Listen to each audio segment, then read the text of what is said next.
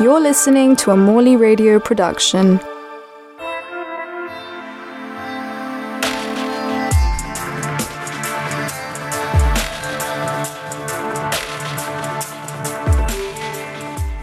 Welcome to Artcast Season 4, Episode 2.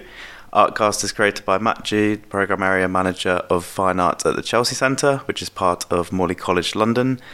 The podcast is an informal series of discussions with professional artists, designers, and accompanied by students. And today I'm really pleased to have Misha Notley with us. Misha was born in Tokyo and later raised in Manchester. She's cultivated a unique perspective that transcends borders and cultures. So currently, she lives and works in London and has a very multidisciplinary practice, which I'm really excited to talk about. Her work delves into the intricate web of social, economic, and political systems that shape our contemporary cultural landscape. And the designs are characterized by their speculative and future orientated nature. They invite us to question the very foundations of our world and to imagine alternative and often absurd possibilities. Misha, how are you doing today?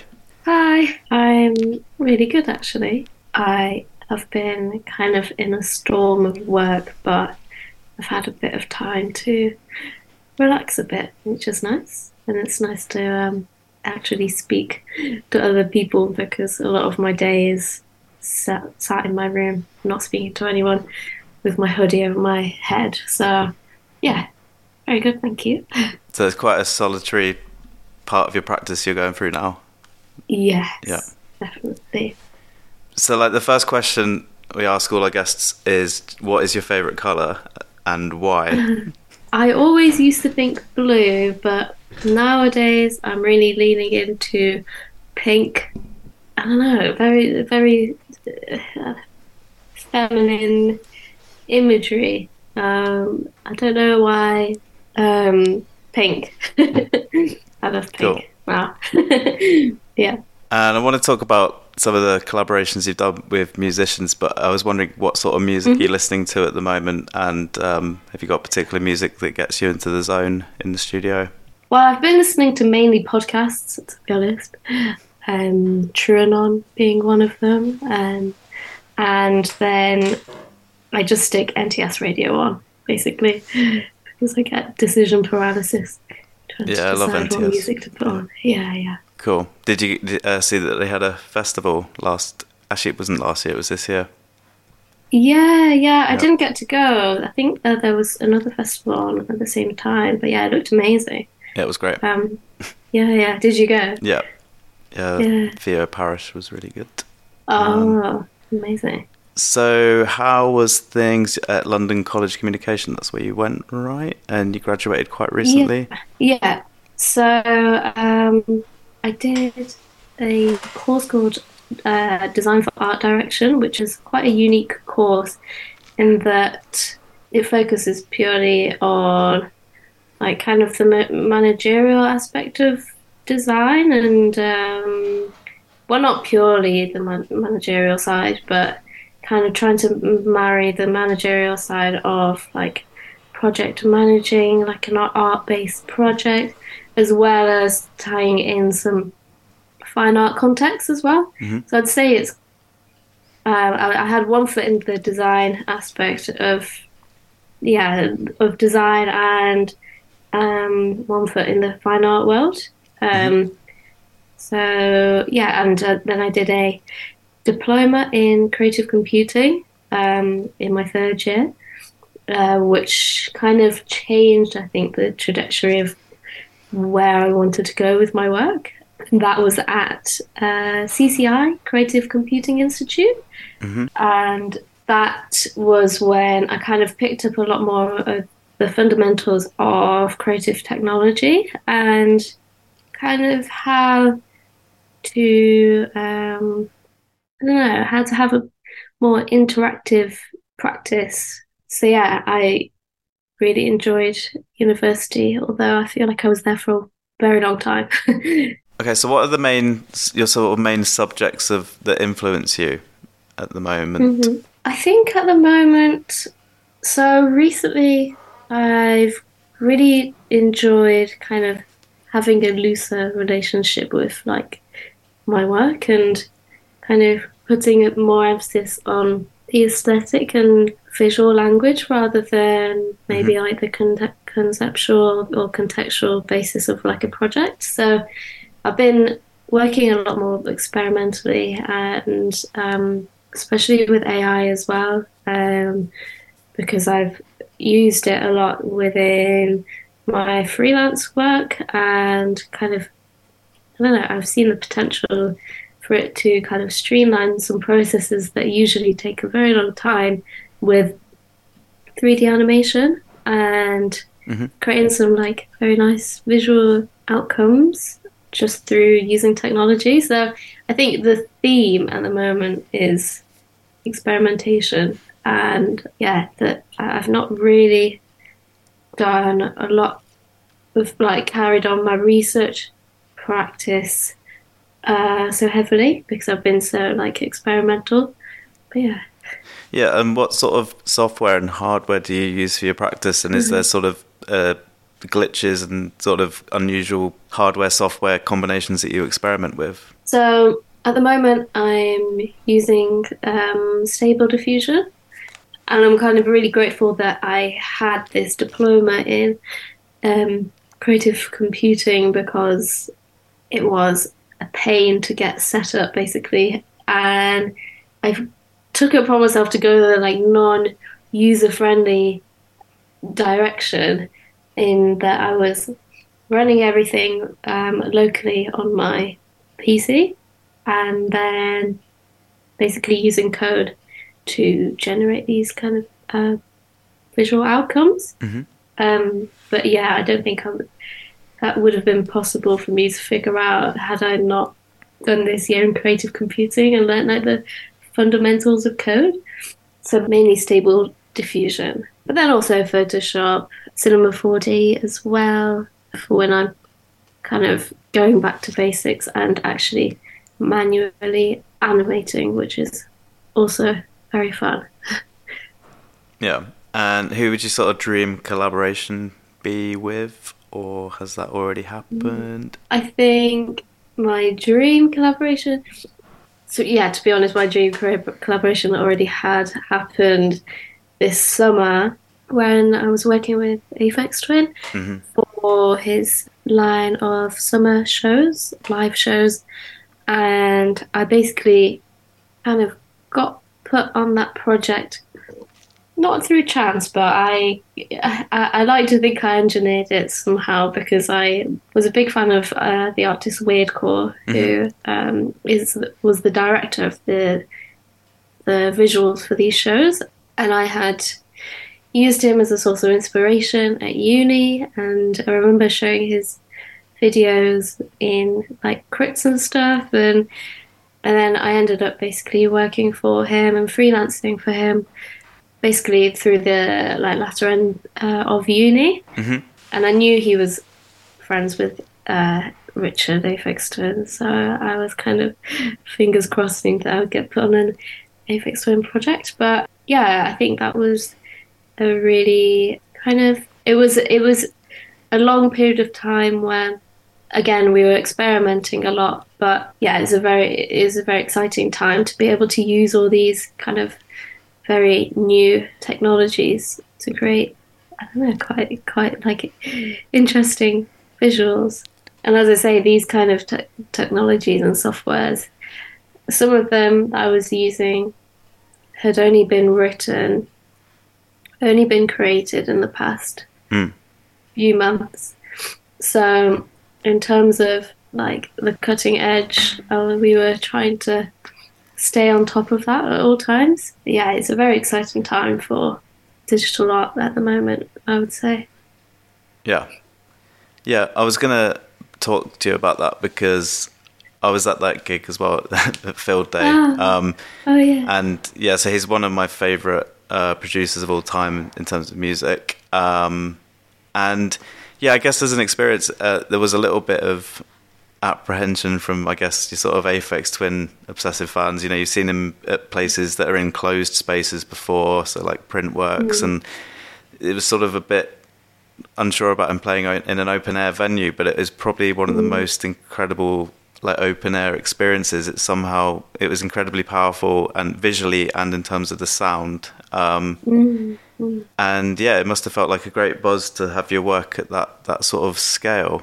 Um, I was wondering if you could like talk a bit more about that process because um, about the sort of how you sort of were involved with the because you worked on the sort of faces as well, right? So the faces that are morphed into sort of his faces, and there's like a Yeah. history of um, the sort of like donkey rhubarb teddy bear that he had in the 90s where he's got Yeah. his face on it and then there's also like music videos where he's got his face imposed on various characters and i remember at the field day gig it, there was uh, the england lionesses football match the next day and there was an image with with his face on all of the the women's football team so yeah i was wondering if you could like dig a bit more into that sort of process and was was it sort of directed by them as well um and yeah, yeah, it seemed, it seemed like a really fun project as well. And it must have been a great buzz to see it on that scale and sort of touring around because Yeah. it wasn't just at London as well. It was No, no, it was at um, kind of uh, a range of European cities,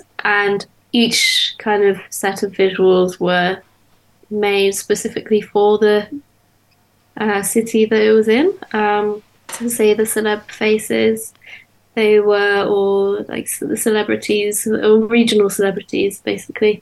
And in terms of like w- what bits that I was involved with, so Weirdcore directed all the visuals um, with like obviously Richard Aphex Twin signing off, but yeah, I was involved with kind of all aspects of of the visuals, mainly the kind of AI generated faces, but yeah, I was mainly um, on the celeb face morphs, and there are a few generative animations that um, were also created using AI, um, which were kind of extrapolated from pictures of um, Richard's music, like instruments.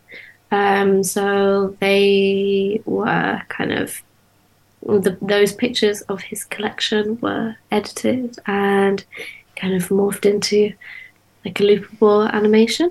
Um, and yeah, the celeb faces were really fun to do. Um, they were also done using Stable Diffusion. Mhm. And there are a lot of faces to do, and it was quite time consuming.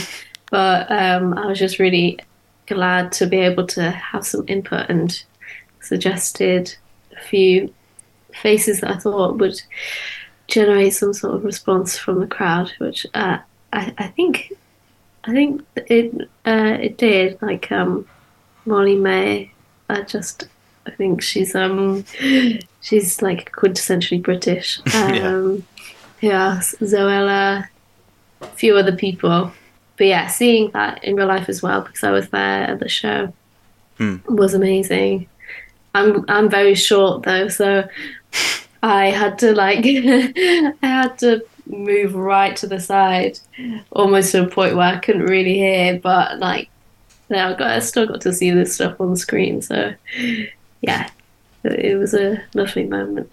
yeah, great. And you s- you also worked on these like squashed faces of uh, Aphex Twin's face. Um, Yeah. Were they were they produced from life, or did you work from him actually squashing his face against some glass, or um, yeah, or did you sort of just was it imagined, or was it part of AI as you mentioned, and then that was then transformed into a window decal for um, Stranger Than Paradise Records?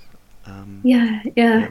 Um, so with those, um, I worked off a bunch of photos of Richard's face up against glass. And then, yeah, as you say, um, used stable diffusion to kind of mesh it all together and basically trained an AI model um, on pictures of Richard's face squashed up against glass and then use that data basically to generate a entirely new image. So there's still some realism there, but then there's also that bit of fantasy, which kind of, yeah, it looks a bit, I guess, um, disjointed. Yeah. Great. Okay, cool. So let's move on from Aphex Twin because I am a massive fan, uh, but I'm also a massive fan of your work. Um, and so let's talk a bit about the porcelain sort of like figures that you almost create. And I was wondering if you could talk a bit more about the sort of character design and to what extent you sort of make them game like and immersive as well, and this like Mm-hmm. concept behind things such as the um, Opus pods and how you sort of choose the sound designers you work with because I think that's quite key Mm-hmm. part.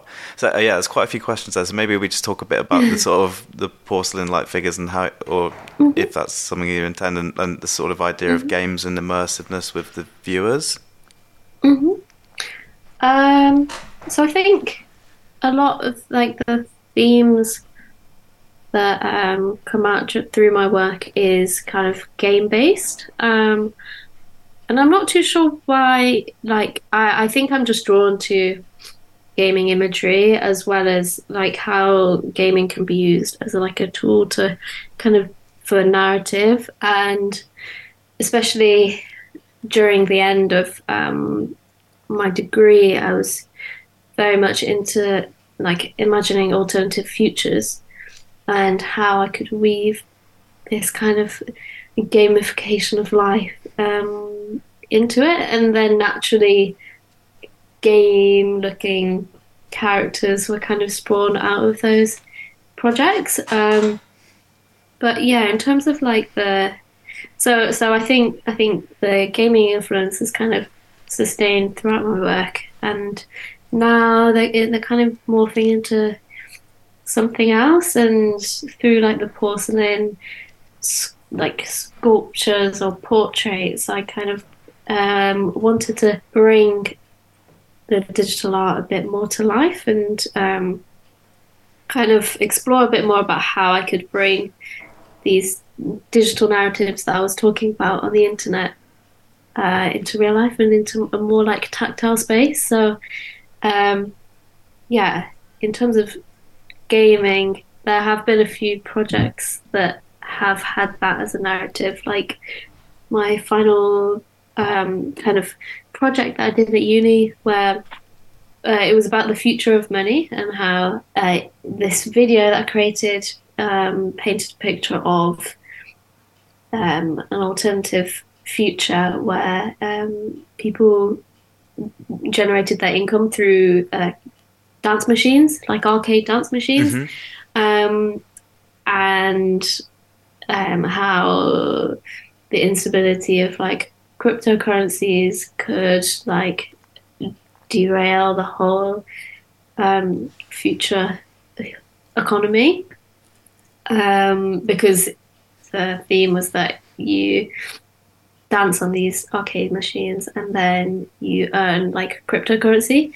um, but as we've seen in recent times, um, how cryptocurrency is so unstable, um, these kind of characters that were playing in my game kind of lose all their money uh, just through uh, market instability. So, yeah, it, those types of like those types of game structures, I'm really in, interested in, and also like the aesthetics of them as well.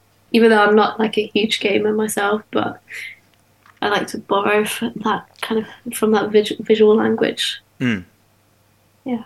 Yeah, I saw on your Instagram as well a photo of a flooded Bitcoin mining farm. This, Yeah, yeah. which I thought was a really interesting image. I didn't, yeah, and then I looked into that, went down a bit of a rabbit hole because it's, it's basically this image of a yeah Bitcoin mining farm that's been flooded, and it's just unbelievable. It's an unbelievable image. Um, Mm, this idea of like the fragility of existence and how like anything like human made, even currency, can just be wiped out like that. Um, Yeah, yeah, definitely. I find that is super interesting. yeah. And um, your piece, uh, Do Androids Dream of Care Work, is a sort of manifesto that sort of, you say, is coming out of your research into like automation technologies within the waged and unwaged labor market. So mm-hmm. it's like, and it accompanied a web VR environment where users can edit the tapestry to dictate their own future of automated work. Um, mm-hmm. And there's an image on it, of it on your website. Is that still available to interact with? And I was wondering if you could say a bit more about how that, that evolved and.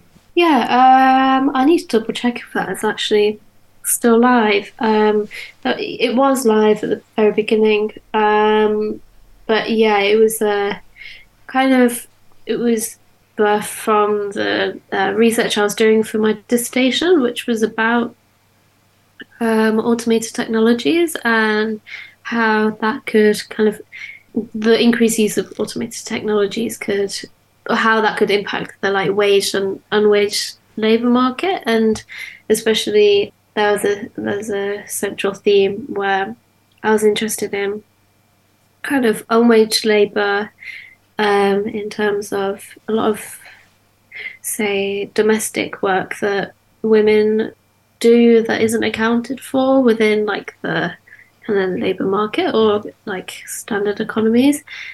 So I was I was looking at technologies and art pieces that kind of streamlined a lot of women's um, domestic labour processes and the consequences that could have on markets and whether that could kind of lead us to um, kind of a utopia, basically, where no one has to work or no one has to do the the jobs that they don't want to do. So it was all very like. Mm. So now I was talking about a very fantastical future, but with this piece, it was a kind of manifesto mm-hmm. of sorts of how one could use automated technologies in like a fair way, and also it there there's a tapestry in this VR environment where users could come and type in their own um, manifestos.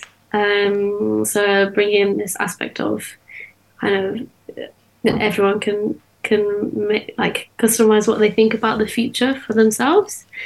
But yeah, that was a very long time ago. That was the oh, actually, not a very long time ago, but um, the beginning of last year. So it feels like a very long time ago. But yeah, yeah, the beginning of last year does seem like a long time ago. Yeah, yeah. So like going back to sort of interest in cryptocurrency, one of the things, uh, especially coming out of the pandemic, we were asking a lot of artists each time about NFTs and mm-hmm. if they've made them or would they consider them. But I guess with yourself, if you could talk a bit about that, but also where you think the world of NFTs is, because it was obviously very prominent, I guess, last year, but maybe not so much this year. And mm. yeah, I wonder what you, how you feel about that world at the moment. So I think my opinion has kind of uh, fluctuated, or maybe just I don't know. I've learned more, so I'm able to make a more a better better judgment about NFTs. But I, at the moment, I don't see a future for NFTs, and I was involved in a few NFT projects since graduating, and especially when NFTs and cryptocurrency became such a hot topic, I think, yeah, during the latter end of COVID, um, I was really interested in um, how digital artists could fairly sell their work and in the same kind of way as say artists that make paintings um, mm-hmm. and i had this quite like interesting environment where I was living in a house share with a bunch of artists, and um, most of them were painters, and they were able to sell their work in quite like a trad- traditional way. You know, someone contacts them, they like the painting, they ship it, and then they get their money. And um, I guess it was kind of a perfect. The NFT boom was kind of came at perfect timing when I was also thinking about how digital artists can be paid fairly. And mm-hmm. so I, I did sell, well, I tried to sell a piece on Zora, which I'm not sure is like still exists anymore. Couple of years ago now. Um, And it just kind of sat there. I think after I did that and kind of did my research into how expensive it is to actually put something up for sale on Right. the marketplace, hmm I kind of lost interest because the um, not in terms not only in terms of like the actual cost. I think it was about forty quid for me to even just upload this fifteen second clip onto this website. But like the gas fees in inverted commas, like the fact that it generates so much power or it uses so much power to mint these artworks in the first place Hmm. and I guess the whole is because it's um, encrypted and everything on the blockchain. But I don't know, it just doesn't feel. It just didn't feel like a viable option for me to kind of.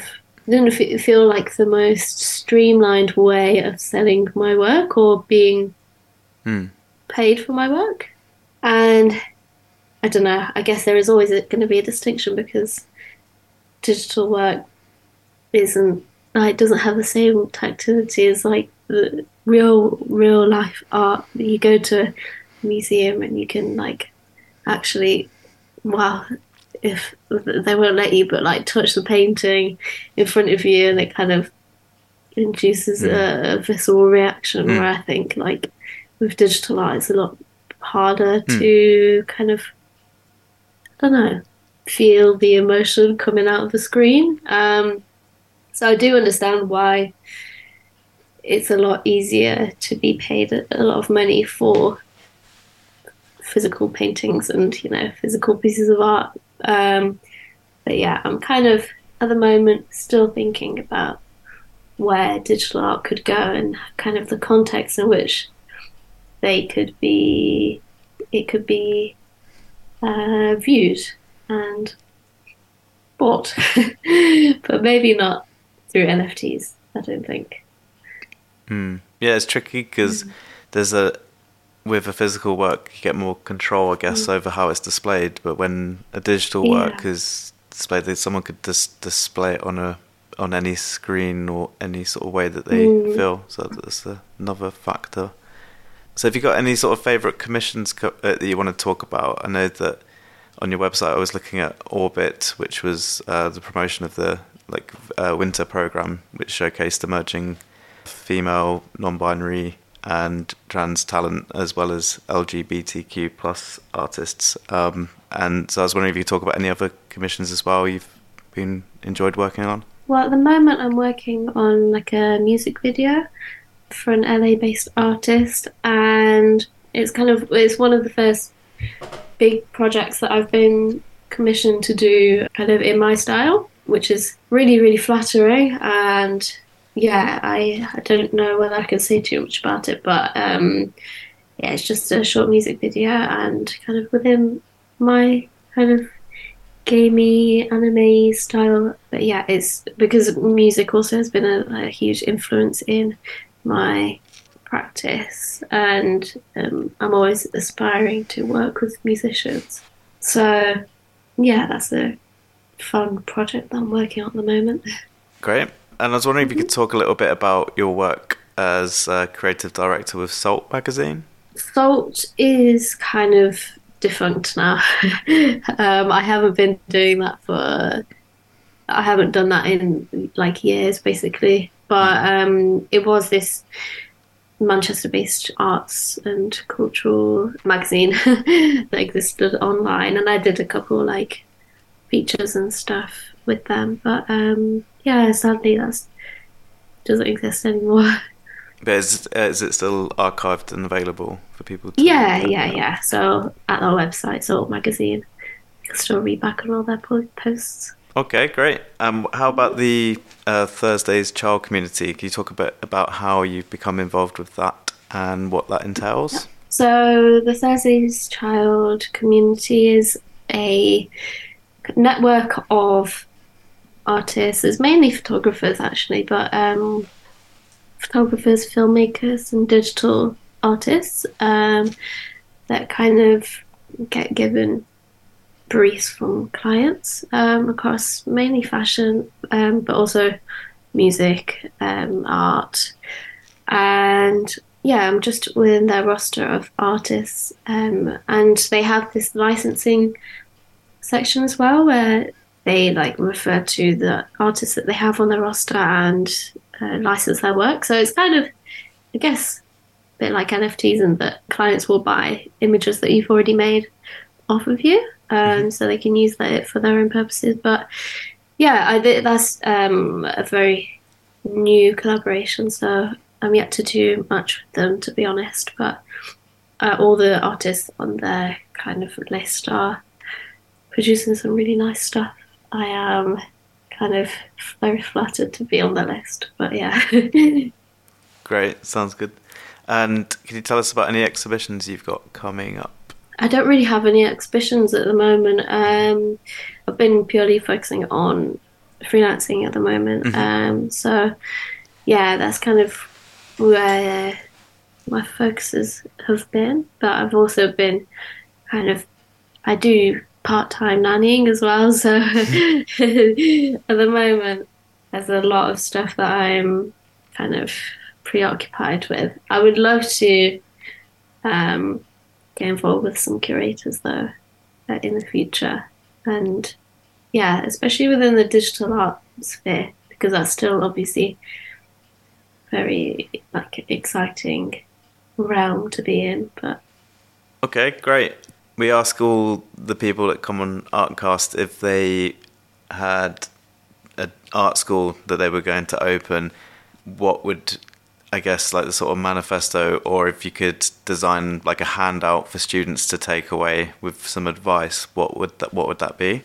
Hmm, good question. Um, try to be as open as um, you can be because I think it's very easy to kind of shoehorn yourself or your practice and be as experimental as you can be.